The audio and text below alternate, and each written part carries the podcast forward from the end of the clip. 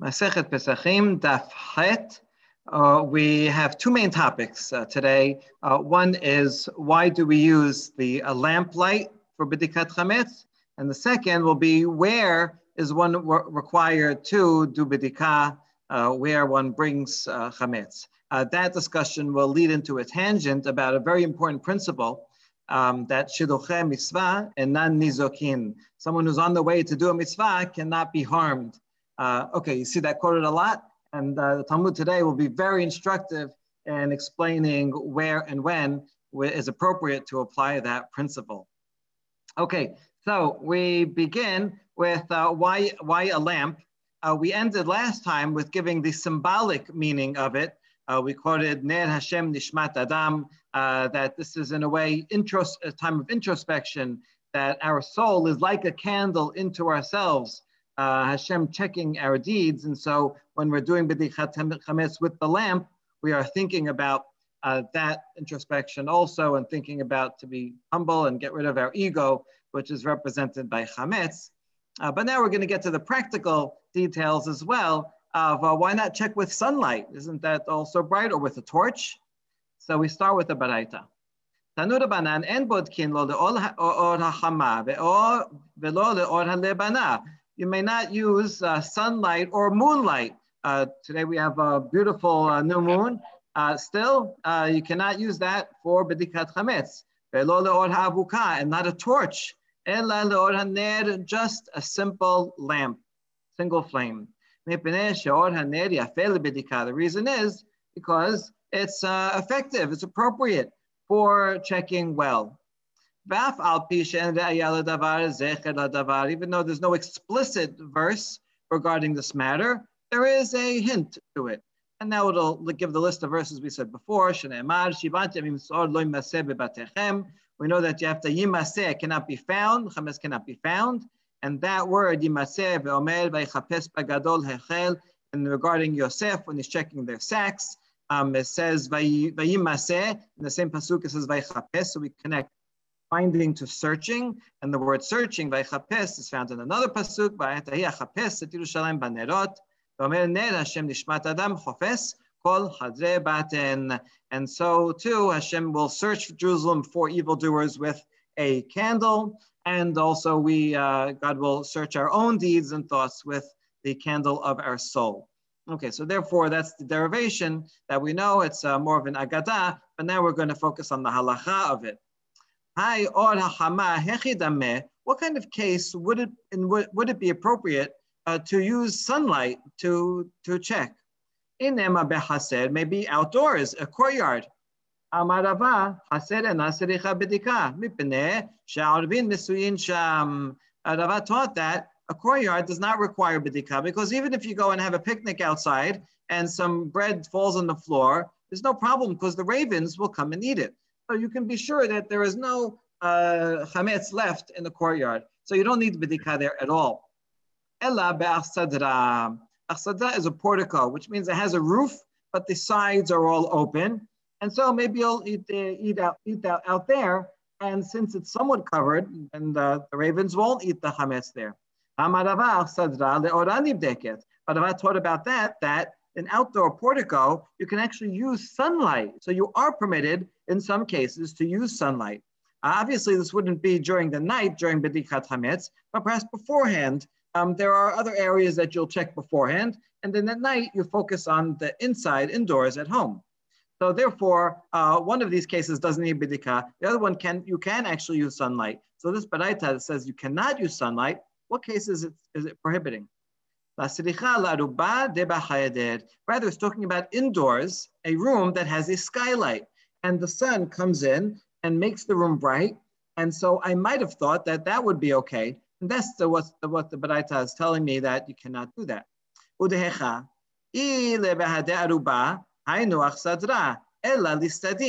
Hold on, where are you talking about? If it's exactly right under the skylight where it has direct sunlight, that would be the same as the portico, which has sunlight coming in directly and would be permitted. Rather, it's talking about the side of the room that only gets indirect light from the sun. That's what it's talking about when it says um, there is some light that goes there, but you cannot use that for sunlight. This is actually very interesting. We're already now are learning uh, important exceptions to the rule uh, that uh, a place where sunlight actually um, comes directly, you would be permitted to use that light. Uh, and you know, nowadays we have lots of windows in our in our homes most of the time. In those days, they had much fewer windows. First of all, glass would be very expensive. Their windows were basically just open air that they would close up with a piece of wood. And so it would get very cold. And so um, most people only had a small window somewhere, which means even during the day, uh, it was pretty dark in their homes. Uh, so sunlight would not work for most areas of the home. Uh, but uh, in certain areas where there's direct sunlight, um, then you, you, could actually use sun. Uh, all right, good. So now that we, uh, we solved the sun, the moon would be, we, we would apply the same thing. How about abuka? Babuka lo, why can't you use a torch?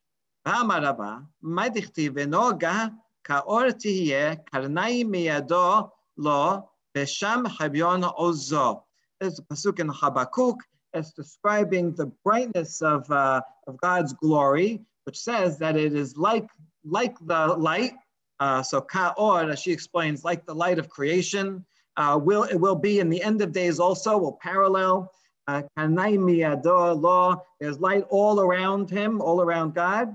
And the chabyon means hidden. Shem chabyon ozo, and that is only, the light that you can see is only part of it. Really, God's actual strength um, is, is hidden. Uh, the point is that there's the uh, uh, light that we can see, the light saved for Sadiqim in the future world, and that is only a small part of, the, of God's full light. That's the pasuk. Uh.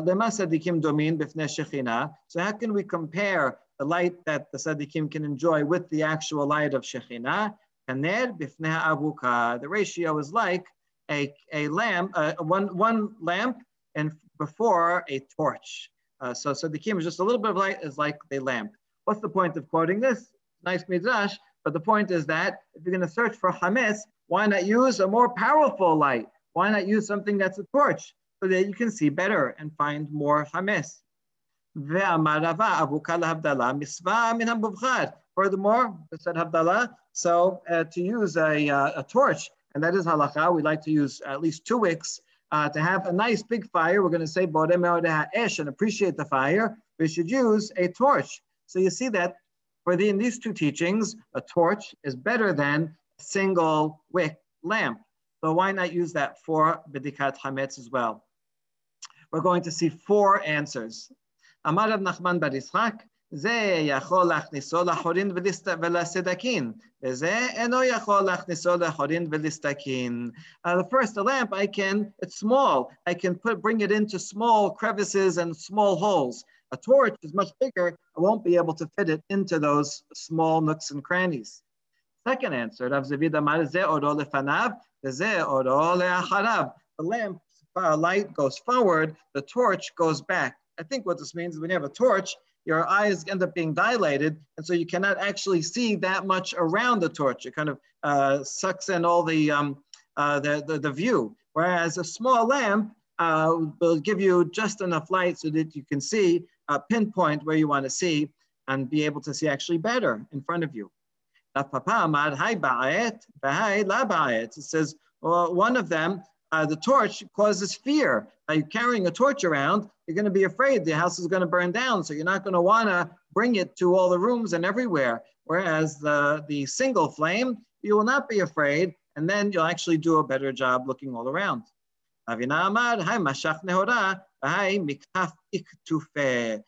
the single flame lamp has a nice, a smooth light, whereas the flame dances around, fluctuates, and actually makes it more difficult to see. You think you see something, but maybe it's just the light flickering. And for all those reasons, better to have a nice small light that is safe and uh, that you can direct and pinpoint and find Hametz better. Okay, good. So those are all the reasons. So now we finished with the, uh, the reason why we use a lamp light. And now we're going to go to the places of where we need to check. the Mishnah says that any place that you don't bring chametz, normally you don't have to do bidikat chametz. You don't have to check your, you know, your boiler room. You don't bring chametz down there.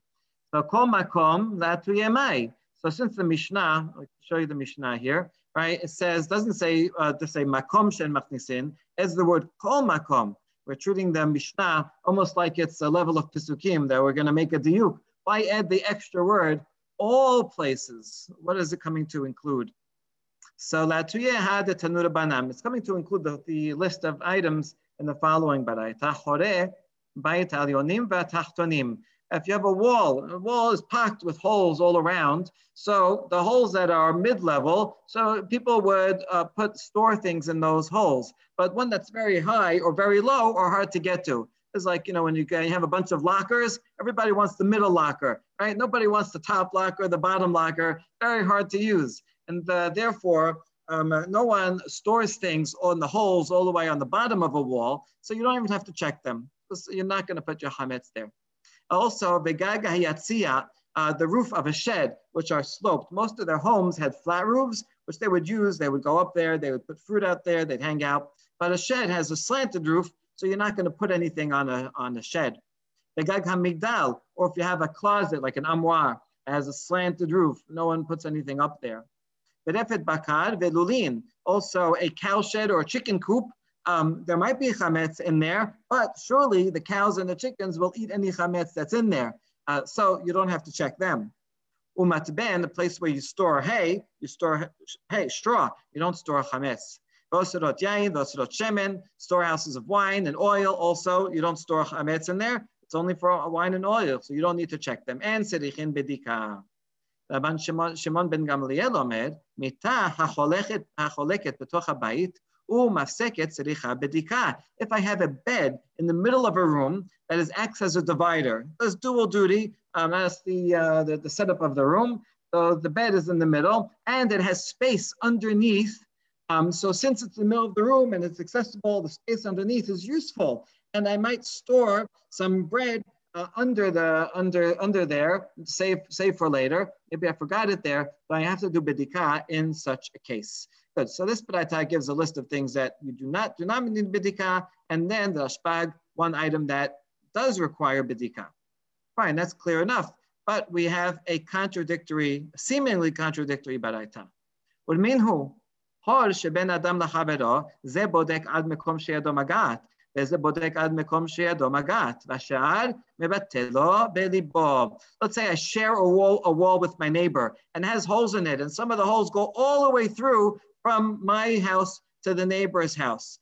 So I have to uh, check inside that hole up to where my arm reaches. Um, and the other person on the other side, assuming he's Jewish, will check his side of the wall. I guess it's a very thick wall until his hand can reach. Any space left over in between, it just the bitul, you can't reach there anyway. The truth is, how would you ever put something in there if you can't reach? So you don't have to worry that there, uh, whatever chametz happened to fall into it. So here you see a case of a wall where you do have to check. Um, so this seems to contradict the first Mishnah, uh, the first Baraita that said you don't have to check certain areas of a wall, uh, the top and the bottom. Okay, the answer is pretty obvious, but well, let's go step by step. רבן שמעון בן גמליאל אומר, מיטה החולקת בתוך הבית ועשים ואבנים סידורים תחתיה, ומפסקת אינה צריכה בדיקה. So Rashbag adds, if you have a bed that divides, is a, also acts as a room divider, and underneath the bed I put wood and rocks, um, and there's umafseket, and there's a little bit of space uh, still left over between the rocks I put there and the bed. I don't have to do bedikat chametz in that case. Good. So now we have these two beraitot that talking about slightly different cases. Let's try to reconcile them. Kasha mita mita Two questions. The first uh, Mishnah was, uh, was uh, lenient regarding holes. The second Mishnah, said, second Baraita said, I have to check the holes, put, as, put my hand in as far as it can go. Uh, and also a question on the, um, the, the, under the bed. The first one, Rashbag says, I have to check under the bed. The second one, he said, I don't have to check under the bed. So which is it? The answer, Horin ahorin lakashia. Ha be'ilae ubetatae v'ha be'mis'ae. Okay, when we said you do have to check, right, as far as your hand can go, um, that's was, that was talking about the ones that are mid-range. And so that's what I have to check. And the first baraita that says high and low, that's one that said you don't have to check because they're high and low and they're not useful. Okay, that's actually quite explicit. Um, the mita mita lakashya, we don't have to question that either. The beds, had midalaya, had mitatai. Uh, so the one that said you do have to check eh, is raised off the ground. There's a lot of space there. And so that would be conducive to storing uh, maybe a bottle of beer or something.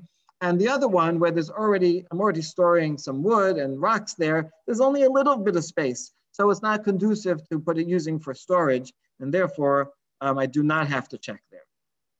Okay, wonderful. Now the Braita also mentioned osrot yain and sarich bedika. And is that true that we don't have to check a storehouse of wine? Vatanya, osrot yain sarich bedika. Osrot shemen and sarich bedika. Another Braita, they made a distinction that said wine storage does need bedika, only oil storage room does not need bedika. The answer is depends on whether I access it regularly during the meal or not. So when we said that you don't have to check osodot yain, that was the previous baraita, that's talking about one that's put away for long-term storage and I don't access it. This baraita here is talking about one that in the middle of the meal, I might say, hey, you know what, I'd like some more wine, and I'll carry my sandwich down to the uh, to the to the wine cellar. I'll put it down to get more wine, and maybe I'll forget a piece of bread there. So therefore, since I use it, I access it during the meal. That's why I have to check on it. Uh, so we ask, if that's the case, then why not oil also? Oil is something that we use during a meal. So why don't I have to? Why don't I have to check the oil storage closet? Shemen yesh yain and The reason is because oil, we know how much oil the uh, guests are, are going to consume during a meal. There's a standard amount. So beforehand, uh, the, the chef will go get the oil, and that's, you know, you covered for the meal. Um, whatever you're using it for, dressing, cooking. Whereas wine, you never know how much people are going to want to drink. And so in the middle of the thing, they might say, oh, let's get some more wine. And so therefore, we do access the wine during the meal. We do not access oil uh, during the meal. Okay, this uh, this uh, place where we store oil reminds me of another story. You know, the uh, Aleppo Codex uh, was uh, stored in the Great Synagogue in Aleppo for 600 years. For some of that time, it actually was stored in the room where they kept the oil, uh, the, the, the, burning oil. And then one time there was a fire um, that almost, uh, almost damaged the Aleppo Codex. And so then they realized that that is not a good place to store it. And they moved it to the uh, Cave of Eliyahu room, where it was then more recently. Um, okay, uh, just a piece of trivia there. Uh, okay, good. So, Taner Bichia. עשו אוסרות שחר בבבל כאוסרות יין בארץ ישראל במסתפק. So he adds that in Bavel, in, in, in, Israel, they used to drink wine a lot. Uh, wine was almost the, the, the, normal drink. It was like uh, drinking juice. They would um, put some wine in their water to kill the, uh, the germs. Um, so in, in Bavel, they normally drank shechad, uh, a beer, during a meal. And so therefore, for them, the beer storage closet was also needed bidikat chametz because they normally went and accessed the beer uh, during meals. I know what you're thinking. Beer itself is chametz. So what do you mean check the beer storage? Don't you have to get rid of all of the beer? It seems that they did not drink barley beer, but rather date beer. And so the beer itself was kasher Pesach, only worried about something else. I'm not sure what date beer is. And if anybody's ever have ever drank anything like that, let me know. Okay. Amar Rav Chisda says the place where you store the fish, I assume it's like salted fish, so it stays good, um, and you store it. Uh, so you do not do not need to. You don't bring uh, food in there. Uh, you just access it to take food out. Tanya, bedika. We have another braita though. We have a braita against Rav Chisda that says you do need to check the fish storeroom. It's not a problem, but one's talking about large fish. The large fish you do not have to check because you go in and you say, you know, you take a big piece of fish, so that'll be the main meal, and you know how many you're going to eat. Whereas the small fish, during the, the middle of the meal, someone might say, hey, get some more of those sardines, more like a side dish, an appetizer, and you always you never know how many people are going to want. And since you access it during the meal, uh, the person who goes to get it might bring chametz into the storeroom. Good. Amar Rav Huna be milche ube kire sarich bedika. The place where you store the salt and where you store the, uh, uh, uh store the wax, um, you do require bedika because often during the meal, you'll go and get more salt or get some more uh, wax for candles. Uh, so you'd have to do bedika there. Amar papa be sibe ube tamre sarich bedika, the place where you store wood or dates also requires, right? I mean, uh, with uh, all, uh, all, year long, anytime during the week, during the week, you might need more wood for the fire, and so might be during the meal, so you might bring chametz in those places. But Hana and mechayvin oto lachnis yado lahorin velasedakin libdok mipene hasakana. Okay, so now we get to uh, this very interesting topic. So um, let's say there's a the hole in the wall, um, and who knows, maybe you one time stored some hametz in there and forgot about it. This Tosefta says you are not required to stick your hand inside that crevice um, to check for hametz because of danger. Now, what danger are we talking about? We're going to see two answers. Here's number one. My sakana, inema bipne sakanat akrab, ki mishtamesh so perhaps you're going to say it's because of a scorpion. Like this, this is some interesting uh, trivia about a quarter of species that are known to us are, uh, are poisonous. Um, so you, may, you might be afraid and there'll be a scorpion in there. So as, poor, as important as bidikat chametz is, you don't have to risk your life uh, for it. So, but the question on that is, wait a second, how did you get the chametz in there in the first place? I mean, if it's dangerous to stick your hand in, then why would you stick your hand in to, to uh, put your sandwich in there to hide it? Maybe uh, maybe they're stick, sticking their cake in it to hide it from their kid, from the kids, right? So if it was so dangerous and you're worried about scorpions, you wouldn't use it in the first place. And therefore, I, you wouldn't need to teach that you don't need to because you don't bring chametz there. So la sricha denafal. Oh, it must be a case where the chametz fell there by mistake. It was walking by and it fell. I didn't put it in there intentionally. All right. Inafal lama li bedika. Batanan hamesh nafla lama polet. Um, so, but then it wouldn't need, wouldn't require because uh, we have a Mishnah that's coming up soon. Um, uh, that fell, this, this, fell must be that actually the, the wall fell upon it. So if I have Hametz and the wall falls down and it's under rubble, then that's as if it's been removed. I don't have to do Bi'ur Hametz. Any Hametz that's not accessible to me, um, it's as if it's gone. And so if you're talking about a case where the wall fell down, then I don't have to do Bidika either. הטעם שאין הכלב יכול לחפש אחריו, אחר כשהכלב יכול לחפש אחריו. We make a distinction, that Mishnah that says the wall fell down, you don't have to do bedika. That's talking about where it fell down totally. And even a dog wouldn't be able to recover the chametz. Our case is talking about a, about a case where there was a hole in the wall and I put some chametz, there was some chametz there, and it partially fell. And so uh, now that it partially fell, um, the scorpions are more likely to be there. And uh, do I have to, I, I, can't, it is somewhat accessible, so I might have had to do bedika. Because I'm afraid of scorpions, that's why I don't have to. Okay, so now we understand, but whatever, there's some kind of case, right, where uh, somehow the chametz got there, but now it's a dangerous hole, and uh, I might have thought I have to, I have to take it out. If you're afraid of scorpions, and don't put your hand in and do not take it out. Okay, good. And now we ask our question. Elazar, and Nizokin. Azad has this uh, statement that if you're on your way, if you're doing a mitzvah, then you will not be harmed. So therefore, I'm doing I'm doing mitzvah, but the chametz is a mitzvah. So therefore, can I be guaranteed that I will not come to harm? I don't have to worry about it. even the scorpion's there. I could put my hand right in, right? Answer is no. Amar Rav Ashi shema tovad lo machat. Rav says, yes, it's true. While you're doing a mitzvah, then yes, but maybe your intention will be for two things.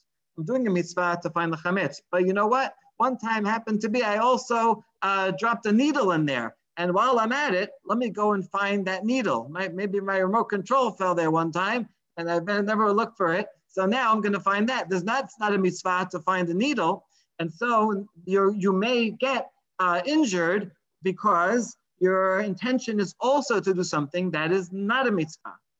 So now a very interesting tangent, right? What is the person, the status of a person who does something for two reasons at the same time? One is a good reason and one is a, a mundane reason Okay, gavna, love misvahu. So we wonder, wait, if I do something for both reasons, are you telling me that's, that nullifies? It's not a good, not a considered mitzvah anymore? Atanya. האומר סלע זו להסתכה בשביל שיחיה בני, או שיהיה בן העולם הבא. Someone says, I'm going to give this uh, coin to, to tzedakah so that my son will, will get better, or so that I will get merit for the world to come. So he's giving he's giving tzedakah. It's true that that is a mitzvah, but he's doing it for an ulterior motive. He's doing it for his own uh, personal benefit. So is that really considered a mitzvah? Well, the statement uh, Baraita says, Sadiq Gamur. This is a full-fledged, totally righteous person. So what do you see from here? That if someone has dual motivation, even if they're doing something for selfish interest, if it's also a mitzvah, we consider it a, a, a mitzvah. And therefore, here also, when a person puts his hand in to look for the needle and also for the chametz, doesn't matter that he has an ulterior motive for to find the needle, since he's doing a mitzvah also, we consider it a mitzvah. Uh, so the answer is Dilma batar de badak atela ayune batra. Now maybe it wasn't at the same time. Maybe he put his hand in, he found the chametz, and then he said, "Oh, while I'm here, let me look for my remote control." So you already performed the mitzvah. That's done. And now you're going to go and look for other things that might have fallen in there, and that is not a mitzvah, and you will come to harm. And that's why we have to make sure that a person does not do, um, does not find, uh, does not look for chametz at all. Um, don't do bedika for that reason. Okay, this is very, like very interesting principle. Yeah. It seems like a superstition. Like oh yeah, the superstition is coming up. No will come. Well, no, it's actually being very safe you know, don't don't don't uh, uh, don't, uh, don't put yourself in dangerous situations, right? So, uh, my brother was doing. Uh, I just uh, was went to um, say kaddish for my mother, and it was January February, and he fell and broke his hip and needed surgery and went to the hospital. There was definitely right. no. I mean, so Right. Okay. Well, but that but there's another limitation soon. Uh, um, so yeah, that's that, that's a good point. So this is not something that you want to rely on on a regular basis for sure. Right. right. Um, okay. Uh, good. A, a, side point here is Tosafot asks a question. You, we just said that someone who gives tzedakah for ulterior motives is called sadiq amor, but this seems to contradict the Mishnah in Pirkei Avot that says Right? Um, you should not be like a servant that serves his master in order to receive, to receive reward. Right? Rather, we should do mitzvot for their own sake. And you know, reward comes, that's a side point, but we like doing it for its own sake. You know, if you uh, ask your son, hey, can you please give me a cup of water? And he says, uh, um, what are you going to give me if I, uh, if I get it for you? Right? What kind of thing is that? Uh, um, right? We do it for its own sake. So that is, should be considered not tzaddik amor if he only does something for an ulterior motive. That's Tosafot's question. And they have a very nice answer. They say that, um, well, ask the, ask the person. Let's say I say I'm going to give $100 so that the, this person will uh, get better who's sick.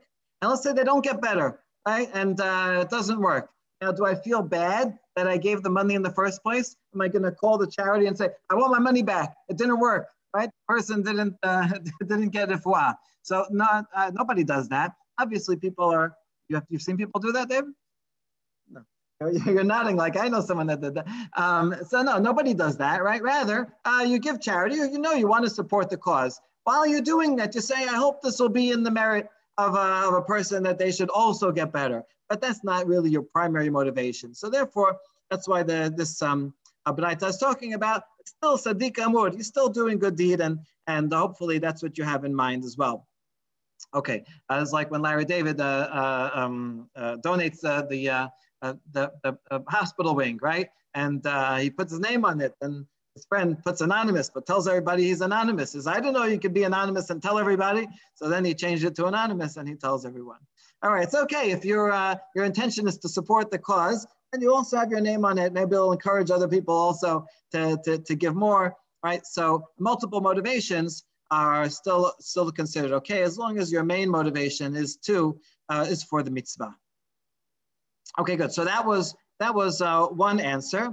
And now a second answer. Uh, why? What is called the sakana? We said don't put your hand in the, into the wall because of danger. What's the danger?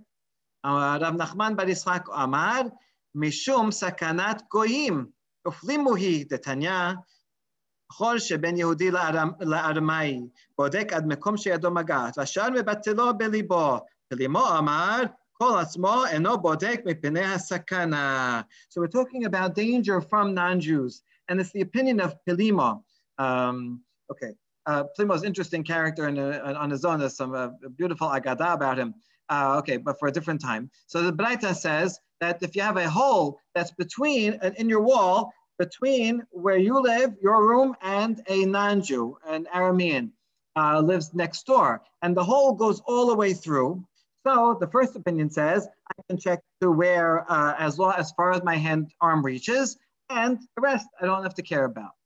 That says they say it's allowed. Plimo, however, says do not do that. Do not check at all because of danger. What danger? My sakana. Inema sakanat keshafim. So what kind of danger? Perhaps it's danger of witchcraft. In other words, um, when I when I put my hand in, especially with my lamp, the guy on the other side is going to see me doing something in, in the hole, and he's going to be suspicious. Says, What's this Jew doing? Putting his hand in and with a flame in the hole in, into my into my room. Maybe he's trying to curse me. He's trying to cast some kind of spell on me. And if the non-Jew suspects the Jew of uh, casting on a spell upon him, then the non-Jew will retaliate and come and uh, and cause violence to the Jew. That's the danger that we're talking about. Okay, um, so if that's the case, then hold on. How did he use the hole in the first place? When he went and put chametz in there, then we have the same problem of danger that the non-Jew is going to see. Oh, he's putting something in the hole. He's trying to curse me. So a person wouldn't put the chametz there in the first place. So why would I think? Uh, why would I need to check it? הטעם כי השתמש יממה ונהורה, למסיק הדעתה, אכל אליה ושרגה הוא ומסיק הדעתה. Now during, uh, when I put the chametz there, it was during the day and it was light, and so people don't do witchcraft in the, during the day, so the non-Jew wouldn't uh, have a problem with that. But here at night, I'm using a candle, and I'm not sure exactly how this witchcraft works, but there's rules about it. And so that's that's the case where the non-Jew would suspect that the Jew was making a curse, and he, then he would retaliate. Um, and so therefore, if you share, uh, when so therefore the Beraita says, don't you don't, you don't have to check this hole in the wall. He's talking about this case where you share the wall with a non-Jew and you have to be afraid of this, uh, of retaliation. Okay, now we ask the same question. Yeah. I thought you said if I'm doing mitzvah, I'm doing bedechat chametz, so I don't have to worry about the non-Jew, what he thinks and what he might retaliate. אחד, שכיח חזקה, שנאמר, ויאמר שמואל, איך אלך ושמע שאול והרגני, יאמר השם עגלת בקר תיקח בידיך. So there's a very, very important limitation on this principle. Anytime that danger is likely to happen, if it's a commonplace thing, then that's different. You do not apply the principle in that case. So for example, if there's a worldwide pandemic, um, then we do not say, oh well, we can uh, we can uh, uh, still come to Bet Knesset and and pack everybody in without masks because we're doing a mitzvah. Right? If uh, if the danger is likely to happen, if it's all over the place, then this principle does not apply, and therefore we should make sure, even while we're doing a mitzvah, on the way to do mitzvah, to take all precautions and keep ourselves and everybody around us safe. Um, so we learn this, where do we learn this from? Uh, an amazing story regarding Shemuel. Uh, Hashem comes and tells Shemuel, go and anoint David to be the next king. Shemuel tells God, wait, how can I go? Shaul, the previous, the current king, is going to hear about it. He's going to say, hey, Shemuel, where are you going? He's going to say, I'm going to appoint uh, David as the next king. Says what? he's going to get angry and he's going to, he's going to, he'll, he'll, harm Shemuel. He'll kill him, right? So I, how can I go? So Hashem's advice is, uh, use uh, an excuse. Take a calf with you. And then if anybody asks you, you say, oh, I'm taking this calf to Bethlehem. I'm going to make a, uh, uh, I'm going to make a sacrifice there. I'm going to invite some people. We're going to make a, a nice uh, ceremony. Um, so he's not lying because he'll do that also, but he has to hide the fact that he's actually going to anoint David. Um, it's an amazing thing because even Hashem says, don't worry, I'll protect you. So here, Shemuel is going to do a mitzvah, but yet, yet he doesn't say, oh, I'm doing the mitzvah, I'll be protected, it's no problem. No, even when you're going to do, do mitzvah, you still take all the precautions that you would normally take when you're traveling some from some place. Okay, so I think I think now we have these two limitations, and we can uh, put this principle into perspective. The point is, you know, it's encouraging people to go and do a mitzvah, but obviously, uh, safety um, safety comes first. Uh, okay, good. Rabbi. Yep. Do we do we know? Is there a reason why they specified an Aramean? Is uh, is it just like no, they, I think that's just their way of saying uh, non-Jew? uh, anybody, anybody. okay. Um, yeah, why? How come sometimes they say nochri and sometimes goy and sometimes uh, Uh, yeah, just here it's a specific it's a specific nationality. That's why. Mm-hmm. Yeah, I don't, I don't know why specifically uh, an Aramean here. You mean because of the, uh, uh, the, the, the magic? Maybe uh, certain people that believe in certain kinds of magic? Maybe. Maybe I don't know if it had anything because it sounds a little bit like Ramai, like a trickster. I don't. know. Uh-huh, uh-huh. Okay, cool. Um, all right, uh, good question. Uh, merav. Uh, they asked, uh, the, the sages asked the question of Rav. Hane bene berav, the daire bebaga. Ma'u lemete kadma behashucha leberav. So now that we're thinking about this principle that you don't have to worry about danger when you're going away to do a mitzvah, what do you do with these students who live, they live out in the field and they come during the day to study in the city? They do a rever- reverse commute. Most people, they live in the city and they go out to the field to work. And so they, um, since they live in the field and they want to wake up early before, before uh, dawn to come to the Bet Midrash, and they want to learn till late uh, into the night, and they were going to return home while it's night out. Now, traveling outside the city at night is very dangerous. There's robbers, there's animals. And so the question came to Rav, what do you think? Uh, can, can we travel at night uh, to and from the Bet Midrash? Amar lehu netu alai ve'al savari. He says, coming to the Bet Midrash, eh, you can rely on me. Don't worry, you come to the Bet Midrash early, even before dawn, and I will take responsibility for your safety. In other words, you're coming, you're on the way to, to come to the Bet Midrash, everything's good. Nezelmai, but how about going back home? When you're going back home, then you're leaving the Bet Midrash. Now you're not on the way to, uh, to, to do a mitzvah. So as the protection still work, Amar lehu la yada'ana. Rav didn't know the answer. Itemad, Amar Rabbi Elazar, Shilochem mitzvah and nizokin. Lo ba'lichatan, lo ba'haziratan. Hold on, we, we can have an answer from the full statement of Rabbi Elazar that says, uh, those who go to do a mitzvah are not harmed on the way there and on the way back. Because if they might be harmed on the way back, they're not going to want to go in the first place. This is like Hatzalah drivers. I to say, okay, you can go and save someone on Shabbat, but then you can't go back home. You have to stay in the hospital. They're not going to want to go in the first place. So therefore, we say they can come back home. So, uh, so here you go. See, he said on the way back too. So there, that would solve the problem of Rav, and that they could go back home even if it's late. Keman, Yihaitana, Detanya. Isi ben Yehuda omer kelape she'amra Torah ולא יחמוד איש את ארצך, מלמד שתהא פרתך רועה באפר, ואין חיה מזיקתה. תרנגולתך מנקדת בהשפעה, and holodam mazikata. Okay, so this opinion here to be Elazar says, even on the way home, you'll be safe. This is following the following Beraita. The Beraita is talking about when people would go on pilgrimage, they would all go to Jerusalem. So what's going to happen? Uh, all the men and the women, children, they all pack up and they go to Jerusalem. And who's left behind? It'd be uh, infirm people, old people, they can't make the trip. So now what's going to happen if you leave the cities all devoid of most of the people? Well, animals are going to come, enemies are going to come, and they're going to to to uh, to take everything in the city. So this could be very dangerous. And therefore, the Torah and Sefer Shemot says, "Lo yachmod, don't worry. You can come to to the Bet Hamikdash and come uh, on the holiday, and your land will be safe. No one will yachmod. No one will covet your land when you go." Um, now, from the extra word, "Lo yachmod ish et arsecha," that extra word "et," we learn that even your cows that will go and, and graze in the meadow, wild animals will not come and bother them. And your roosters that are, that are going around and eating uh, whatever is in the garbage, uh, hulda. Choda is translated, uh, could be a marten or a certain type of rat or a weasel. Uh, one of these uh, kinds of rodents will not come and harm the rooster. So you're safe from, uh, from physical, from uh, human enemies, and also safe from animal enemies. Okay.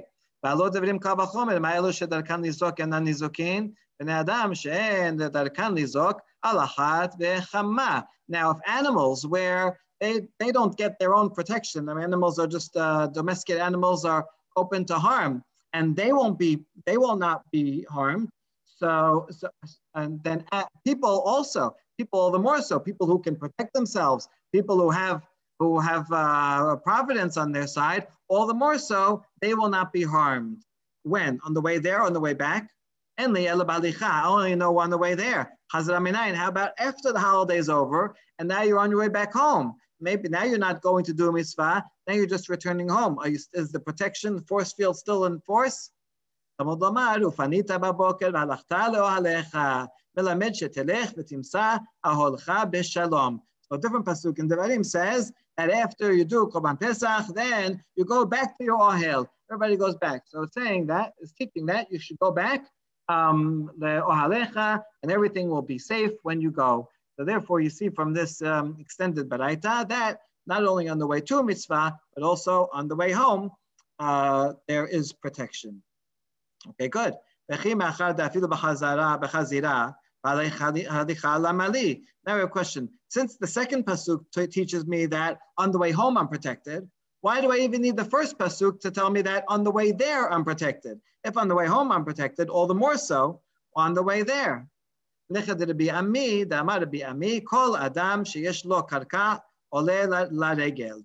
Lo karka en ole la regel teaches a different law that the only people who are required have a mitzvah, they have, they have to go on, the, on pilgrimage, are the landowners. They have land, they come, they bring their bikurim, they, uh, and uh, they have to come to Jerusalem. But if the person is not a landowner, then they are not obligated to come. And that's what the first mitzvah is saying. Your land will be protected. The point is you own land, and that's why you would need to go. All right, so that, uh, that ends that uh, fascinating and important discussion. And now uh, something else about those who make a pilgrimage. אמר רבי אבין בר רב עדה, אמר רבי יצחק, מפני מה אין פירות גינוסר בירושלים, כדי שלא יהיו עולי רגלים אומרים, אלמלא לא עלינו, אלא לאכול פירות גינוסר בירושלים, דיינו, נמצאת עלייה שלא לשמה. Okay, this relates not only to pilgrimage, but also doing things for ulterior motives. Uh, so the question is this Perot Ginosar. Ginosar is a town up in the Galilee. Uh, you can go there today. There's a uh, kibbutz around Ginosar, and it's well known. And nowadays uh, it only gets tourism. Um, but back then it was known for the amazing fruits that grew there that were bigger and sweeter than all other fruits. And the question is, if these beautiful fruits, why isn't Jerusalem blessed with uh, to have them? Why are they up in the Galilee? And the answer is so that those who come on the pilgrimage to come for the for the Hag, they won't say uh, they'll come for the fruit and they'll eat the fruit and say, "Ah, oh, if we came to Jerusalem just for the fruit, dayenu, that would be enough." And so they would come for ulterior motives and not come because of the mitzvah itself. And therefore, those uh, fruits do not grow in Jerusalem. This is very applicable today because sometimes today people come to Jerusalem for Pesach, for Sukkot, they stay in the King David Hotel and they get the amazing breakfast and the cheese and the dates and the yogurts and the, and the warm chocolate cake. I don't know who eats warm chocolate cake for, for breakfast. I still haven't figured that one out, right? But maybe they'll say, oh, see, it's a good thing we came to Jerusalem so that we can get the uh, King David breakfast. But then they're coming for ulterior motives. So therefore, uh, you should make sure, you know, not to come only for that reason.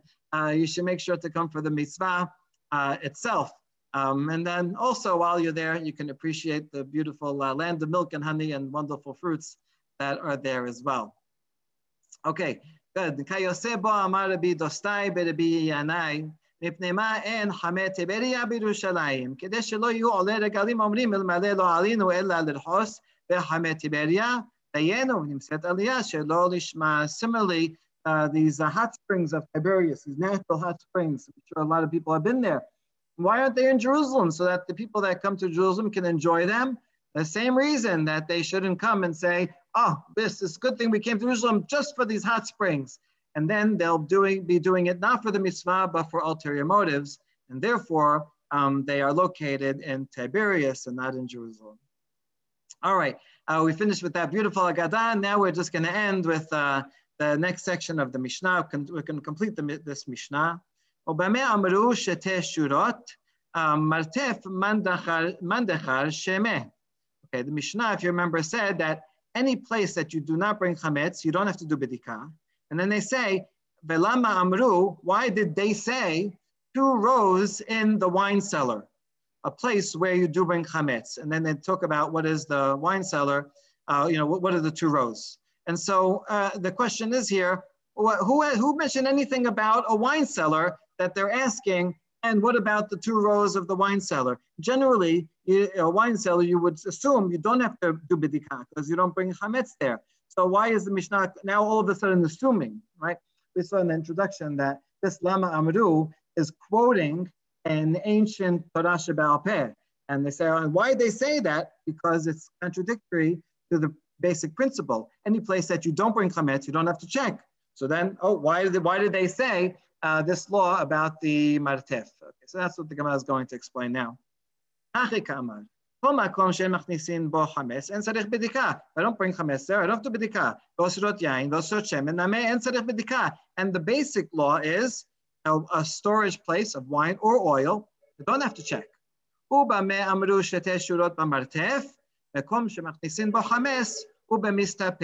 And that which they did teach when in some cases you have to check the two rows in the cellar, that's talking about where I access it during the meal. Um, and therefore, person that goes and gets it might bring chametz and forget it there. And that's, that's the case I have to check.